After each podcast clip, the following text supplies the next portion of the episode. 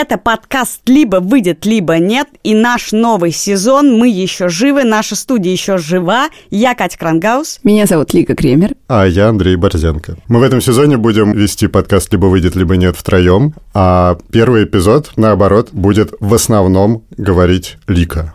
Партнер этого сезона Крелла. Графический онлайн-редактор такой, где можно легко делать графику, видео, анимации. И все это быстро, просто и круто, вообще без навыков в дизайне. В середине эпизода вы услышите нашу совместную рубрику.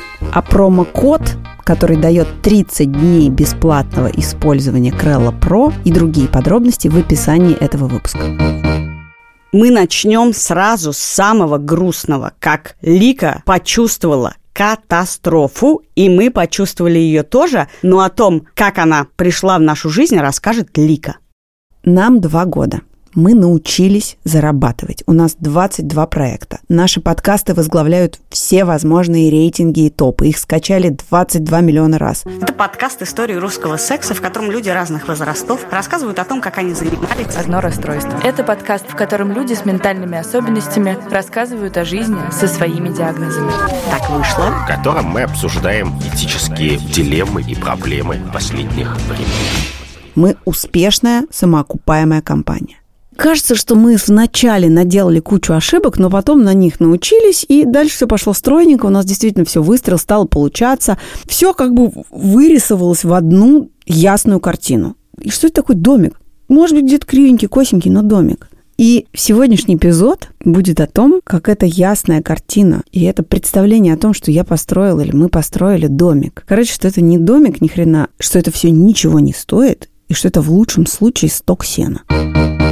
Два года назад мы с Катей пошли на партнерскую сессию, прежде чем запускать компанию. А зачем вам в целом эта партнерская сессия? Что вы от нее ждете? Это наш шанс с Ликой сделать то, что очень многие партнеры не сделали в свое время. Так сказать, прогигиенировать наши отношения, прежде чем вступить в них. Чтобы договориться, чтобы не перессориться, чтобы почувствовать и потрогать все свои больные места. Лика обладает суперскоростью и неизбиваемостью и пробиваемостью. Но ты ей говоришь, давай подумаем, она говорит, да, а у нее там уже включена дрель с перфоратором мы обнаружили во время этого девятичасового разговора, что мы боимся двух вещей. Одну я про Катю боюсь, а другую она про меня. Катя сказала, что она боится, что я пойду советоваться вокруг и буду слишком прислушиваться к мнению окружающих, вместо того, чтобы держаться за что-то, о чем мы с ней, или мы с ней, с Андреем договорились. Мне кажется, Лика недостаточно верит в то, что мы круче всех, и это не требует подтверждения десятисторонних людей. В этом изначально заложена ошибка. А я боялась, что Катя в какой-то момент устанет, потеряет интерес к проекту, потому что ей интересно участвовать в проекте на взлете, а в какой-то момент неизбежно наступает тупик, и Катя отвлечется. Мне важно, чтобы у Кати была мотивация, чтобы она не теряла интерес к нашему делу, потому что, честно говоря, это ситуация, которой я боюсь, я не хочу оставаться одна. Случилось и то, и другое. Катя выпала из работы по семейным обстоятельствам, и часть проблем, которые мы решали обычно вместе, свалилась на меня, и это было довольно трудно. А потом я решил пойти посоветоваться. У нас есть наши подкасты и есть подкасты, которые мы делаем для компаний. И вот эти подкасты для компаний нужно было вывести в отдельное подразделение. Для того, чтобы сделать это по уму, нужно уметь выстраивать процессы. У нас по-прежнему с этим не очень, поэтому я пошла советоваться. И советоваться я пошла к Никите Комарову, который недавно построил, а потом продал сначала один, а потом другой стартап. Да, слышу тебя. Привет. А ты можешь поставить куда-нибудь телефон на возвышение и включить запись диктофона? Я долго разговаривала с Никитой, он задавал мне много вопросов, потом он стал по очереди разговаривать с моими коллегами, потом он поговорил с Катей, говорил с Андреем, и мы снова встретились. И после этого разговора я примерно неделю не могла прийти в себя. У меня было ощущение, что меня размазали. Не потому, что он как-то грубо со мной поговорил, а потому, что он продемонстрировал, что все то, что казалось мне ценным, это абсолютный хаос и ничего не стоит. И проблема оказалась не в партнерских проектах, как я думала, а проблема в самой компании, в том, как она выстроена. Никита прошелся по всему по команде. Ваша команда сформирована по очень странному принципу. Единственный критерий, по которому э, ты набирала людей, это просто люди хотят делать подкасты вместе с тобой. Тебя вообще не интересует, умеют они это делать, не умеют они это делать. И главное, чтобы они хотели.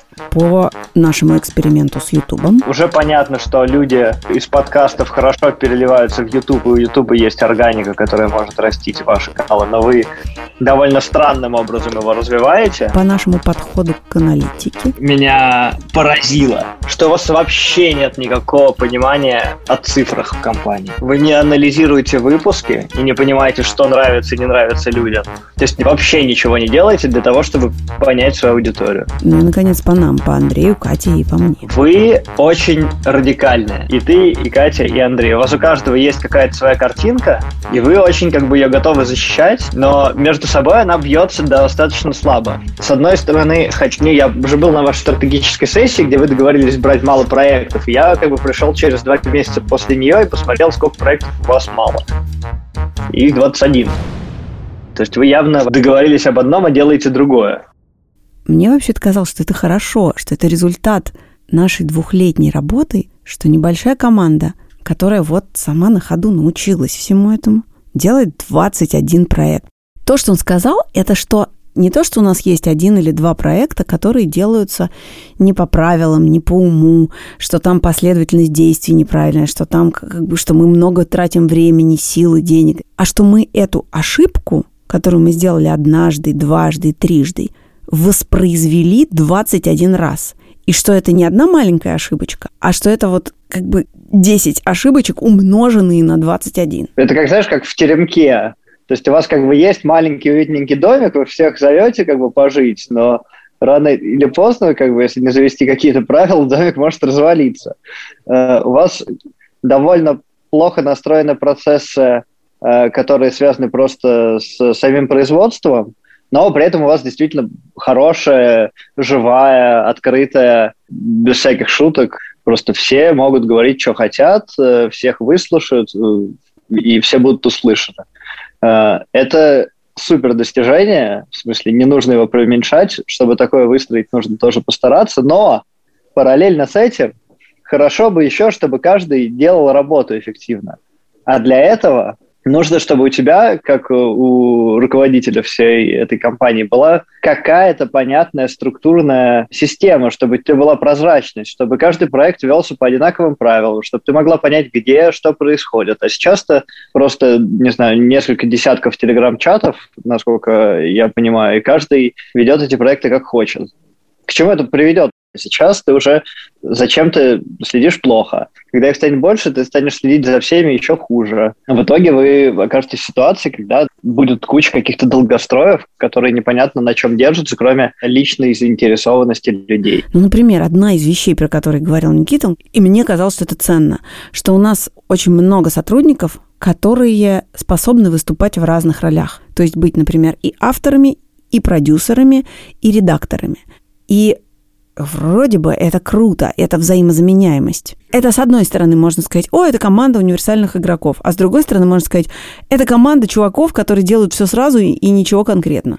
Это, в принципе, неплохо, потому что вы маленькая компания, и вначале всегда так происходит, что люди просто берут те зоны ответственности, которых, ну, где кто-то нужен просто, и сами их как бы захватывают. Но сейчас вы просто подросли, вы хотите делать много этих партнерских подкастов, а когда вы хотите их делать много, то вам нужен, конечно, фокус, потому что если нет какой-то выстроенной процедуры, какого-то конвейера, ну, в хорошем смысле конвейер, это не означает, что получится что-то плохое, это означает, что у вас функции для каждого нового проекта, они примерно понятны, распределены, и не нужно каждый раз эту производственную цепочку изобретать заново. Но как бы на такой основе невозможно масштабировать процессы, потому что у тебя каждый человек не пойми кто. Он у тебя немножечко одно, немножечко другое, немножечко третье.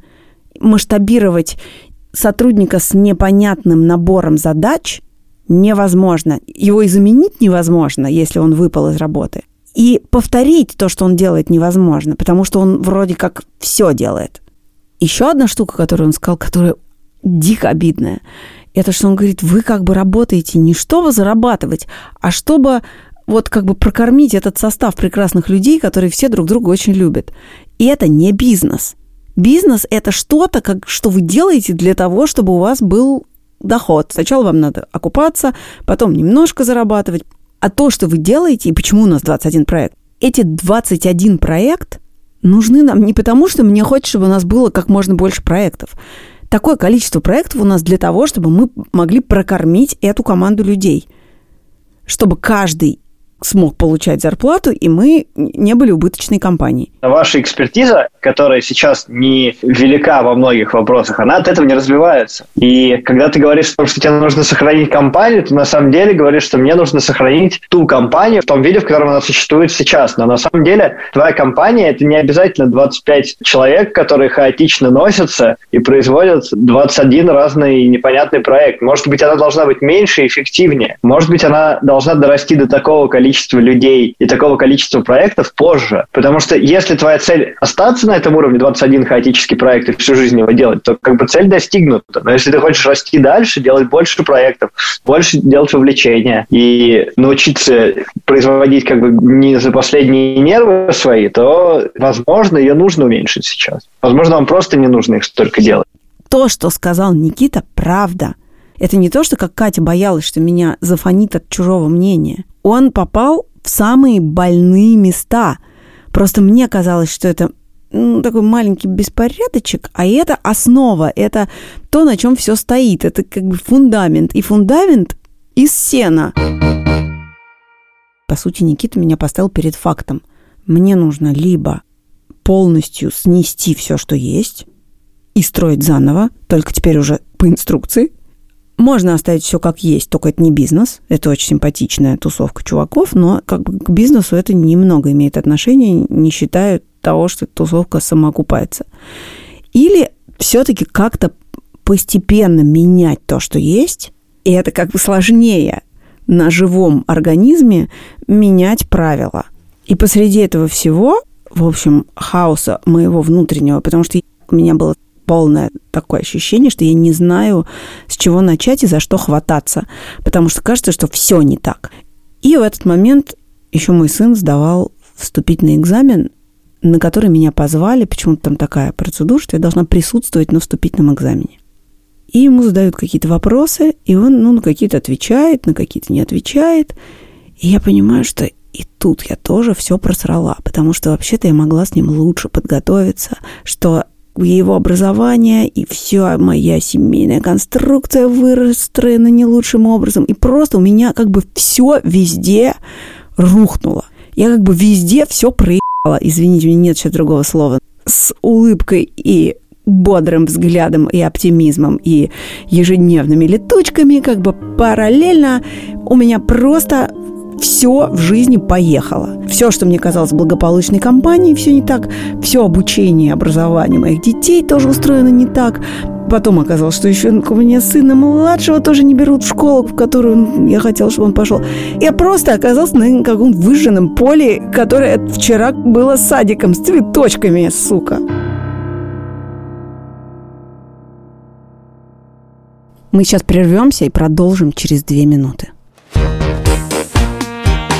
Партнер этого выпуска, и не только этого выпуска, а вообще всего сезона, графический онлайн-редактор Крелла. Это партнер, который знает и принимает нас такими, какими мы есть. Меня с кривыми глазами, я не разбираюсь в дизайне, и тебя с особенностями развития технических навыков. Это значит, что там есть до хрена готовых шаблонов для сторис, постов, чтобы мой Инстаграм Инстаграм либо-либо выглядел приличней. Ты можешь делать там презентации, логотипы, готовить дизайны для печати, например, плакаты и флайеры, или сделать анимированные посты, гифки и видео. Крелла – это еще и возможность запускать и быстро-быстро проверять разные визуальные гипотезы. Вот тебе кажется, что, например, мы теперь должны делать все обложки зелеными в красный горошек. Как ты узнала?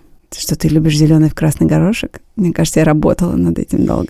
Короче, это такой онлайн-редактор, в котором уже заранее все придумано приличными, образованными людьми, у которых есть вкус. Но знаешь, что еще очень круто? Если ты не дизайнер, и у тебя нет никаких специальных дорогих программ, то ты можешь воспользоваться Крелло, в котором не нужно скачивать никакую программу или жонглировать исходниками. Это все онлайн.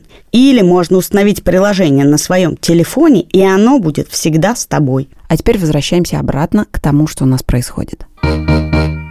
Спустя две недели мы, наконец, сели с Катей и с Андреем в студии, чтобы обсудить, что еще происходит.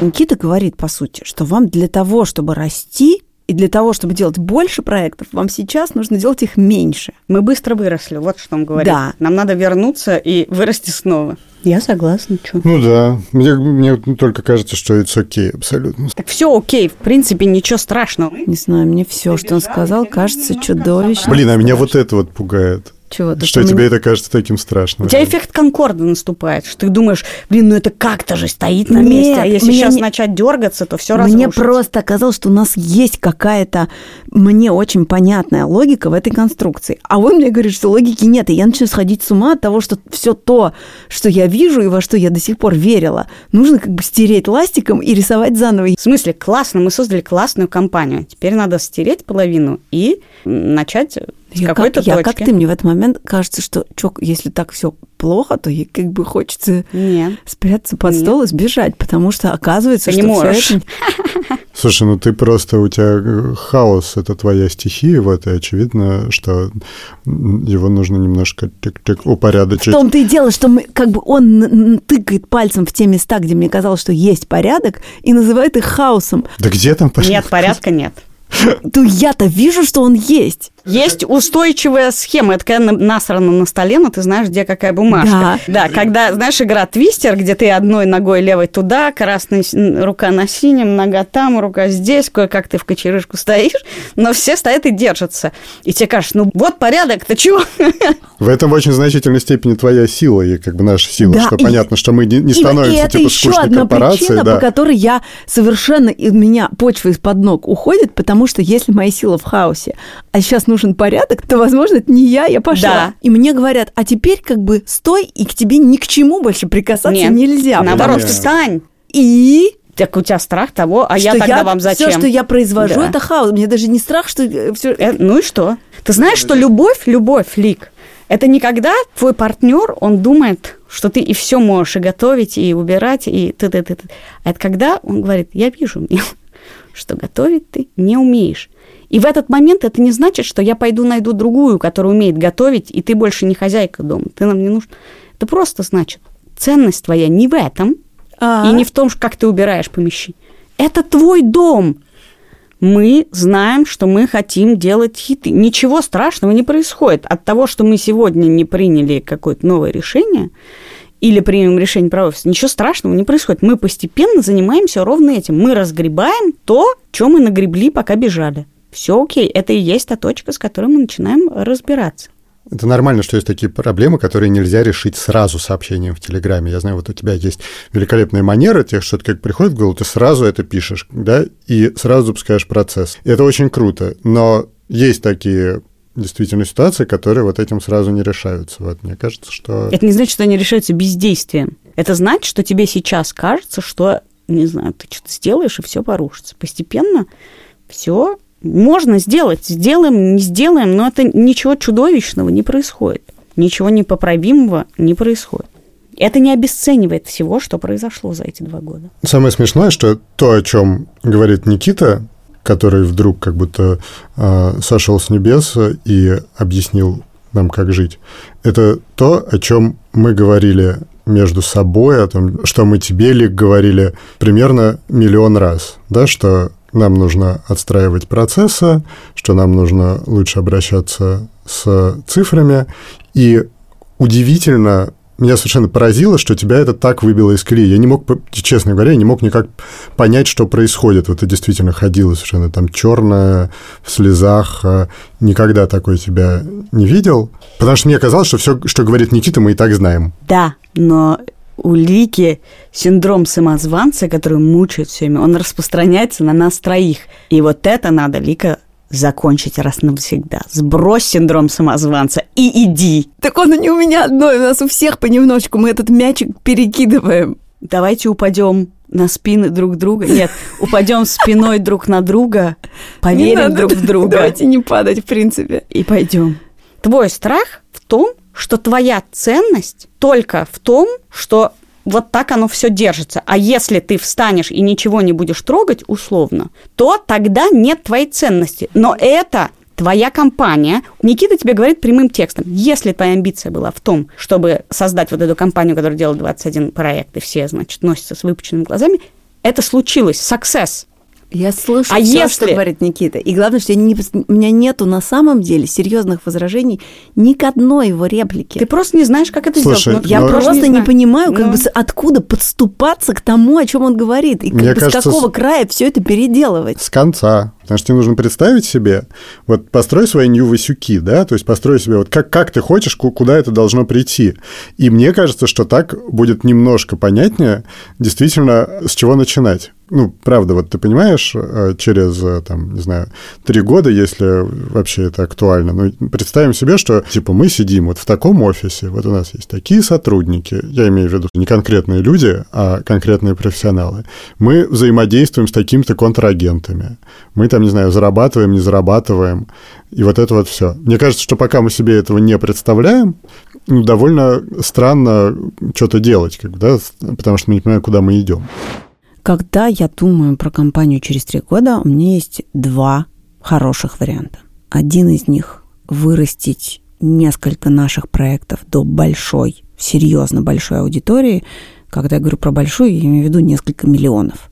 И развивать, по сути, ну, 4 или 5 проектов. То есть не плодить их количественно, а развивать существующие до больших масштабов. А второй вариант, и, возможно, это совместимо, это построить маленький заводик, суперэффективный, по производству очень качественных историй в аудио. Надо сказать, что после того, как Никита все это мне вот так вот рассказал, он вообще-то увидел, что он сделал со мной. И сказал, ну ладно, не все так плохо. Но я не имел в виду, что ты просто сейчас возьмешь, всех разгонишь. И как я имел в виду, что постепенно нужно, учитывая эти ошибки, постепенно что-то... И это постепенно я, конечно, за него схватилась, потому что я не умею вот этих радикальные перемены, и это не мое. Поэтому идея, что можно все-таки менять не сразу, и что это процесс, а не срочная революция, меня очень успокоила. И мы, обсудив это с Катей и с Андреем, так и решили делать. Это как лабиринт, по которому ты идешь, ты куда-то заходишь, потом понимаешь, окей, тут тупик, и тогда нужно вернуться обратно, пойти по этому лабиринту по другой тропинке и посмотреть, придешь ли ты к выходу. Это многовариантный выбор. Ты должна в деталях посмотреть вообще на то, как у тебя работает компания, чтобы понять, от чего отказаться, а что оставить. Это не то, чтобы ты революцию совершаешь. Революции никакой не будет. Тебе нужно по частям, по частям уменьшать тут, добавлять тут, и тогда ты получишь какой-то баланс. Остается вопрос, а как тут не пора гореть в этом переходном периоде? Окей, в смысле, мы всех сократили. Это У нас да. осталось три проекта и Ну, 10 а- а- человек. И Вообще именно для этого обычно и привлекают инвестиции, чтобы расти и не очень думать о сегодняшнем дне. Если у тебя есть видение того, как начать зарабатывать через год, то на этот год, который ты к этому видению приходишь, ты берешь инвестиции или там на два или на три года. В словах Никиты была одна штука, которая произвела на меня, возможно, самое большое впечатление. Он сказал, что не надо вам прикидываться прибыльной компанией. Для того, чтобы вам реализовать вашу мечту, для того, чтобы вам идти к той цели, к которой вы на самом деле стремитесь, вам нужно поднимать инвестиции. И ваше спасение не в прибыльном бизнесе. Ваше спасение в том, чтобы в то, к чему вы стремитесь, поверили другие люди. А вы немножко решили сразу поиграть в прибыльный бизнес, и он как бы даже немножечко, наверное, да, прибыльный. Но только эта прибыльность вас загнала в ситуацию, где вы не можете расти. Вы можете только поддерживать текущий уровень. Вот это ваш потолок. Вы сейчас его нащупали. Но я думаю, что ни ваши инвесторы, ни ты сама, наверное, не этого результата хотели добиться. И в этом смысле моя аналогия с лабиринтом не очень точная, потому что в лабиринте тебе прям нужно идти назад, а тут ты как бы можешь немножко, знаешь, процарапать стенку и, и оказаться на этой соседней веточке, на которую тебе надо. Для того, чтобы через три года это получилось, нам нужно сейчас, поверив в эту нашу мечту, пойти убедить в ней какого-то инвестора. Потому что нам для того, чтобы довести это до этого уровня и вырастить это таким образом, нужны деньги. И нам нужно найти человека, который так же, как и мы, поверит в то, что через три года у нас это получится. Ну и кажется, нам надо пойти и срочно этим заняться. Это был подкаст «Либо выйдет, либо нет». Я Катя Крангаус, я не плачу. А, возможно, все-таки не выйдет. Я Андрей Борзенко. Я Пессимист. Не спорю.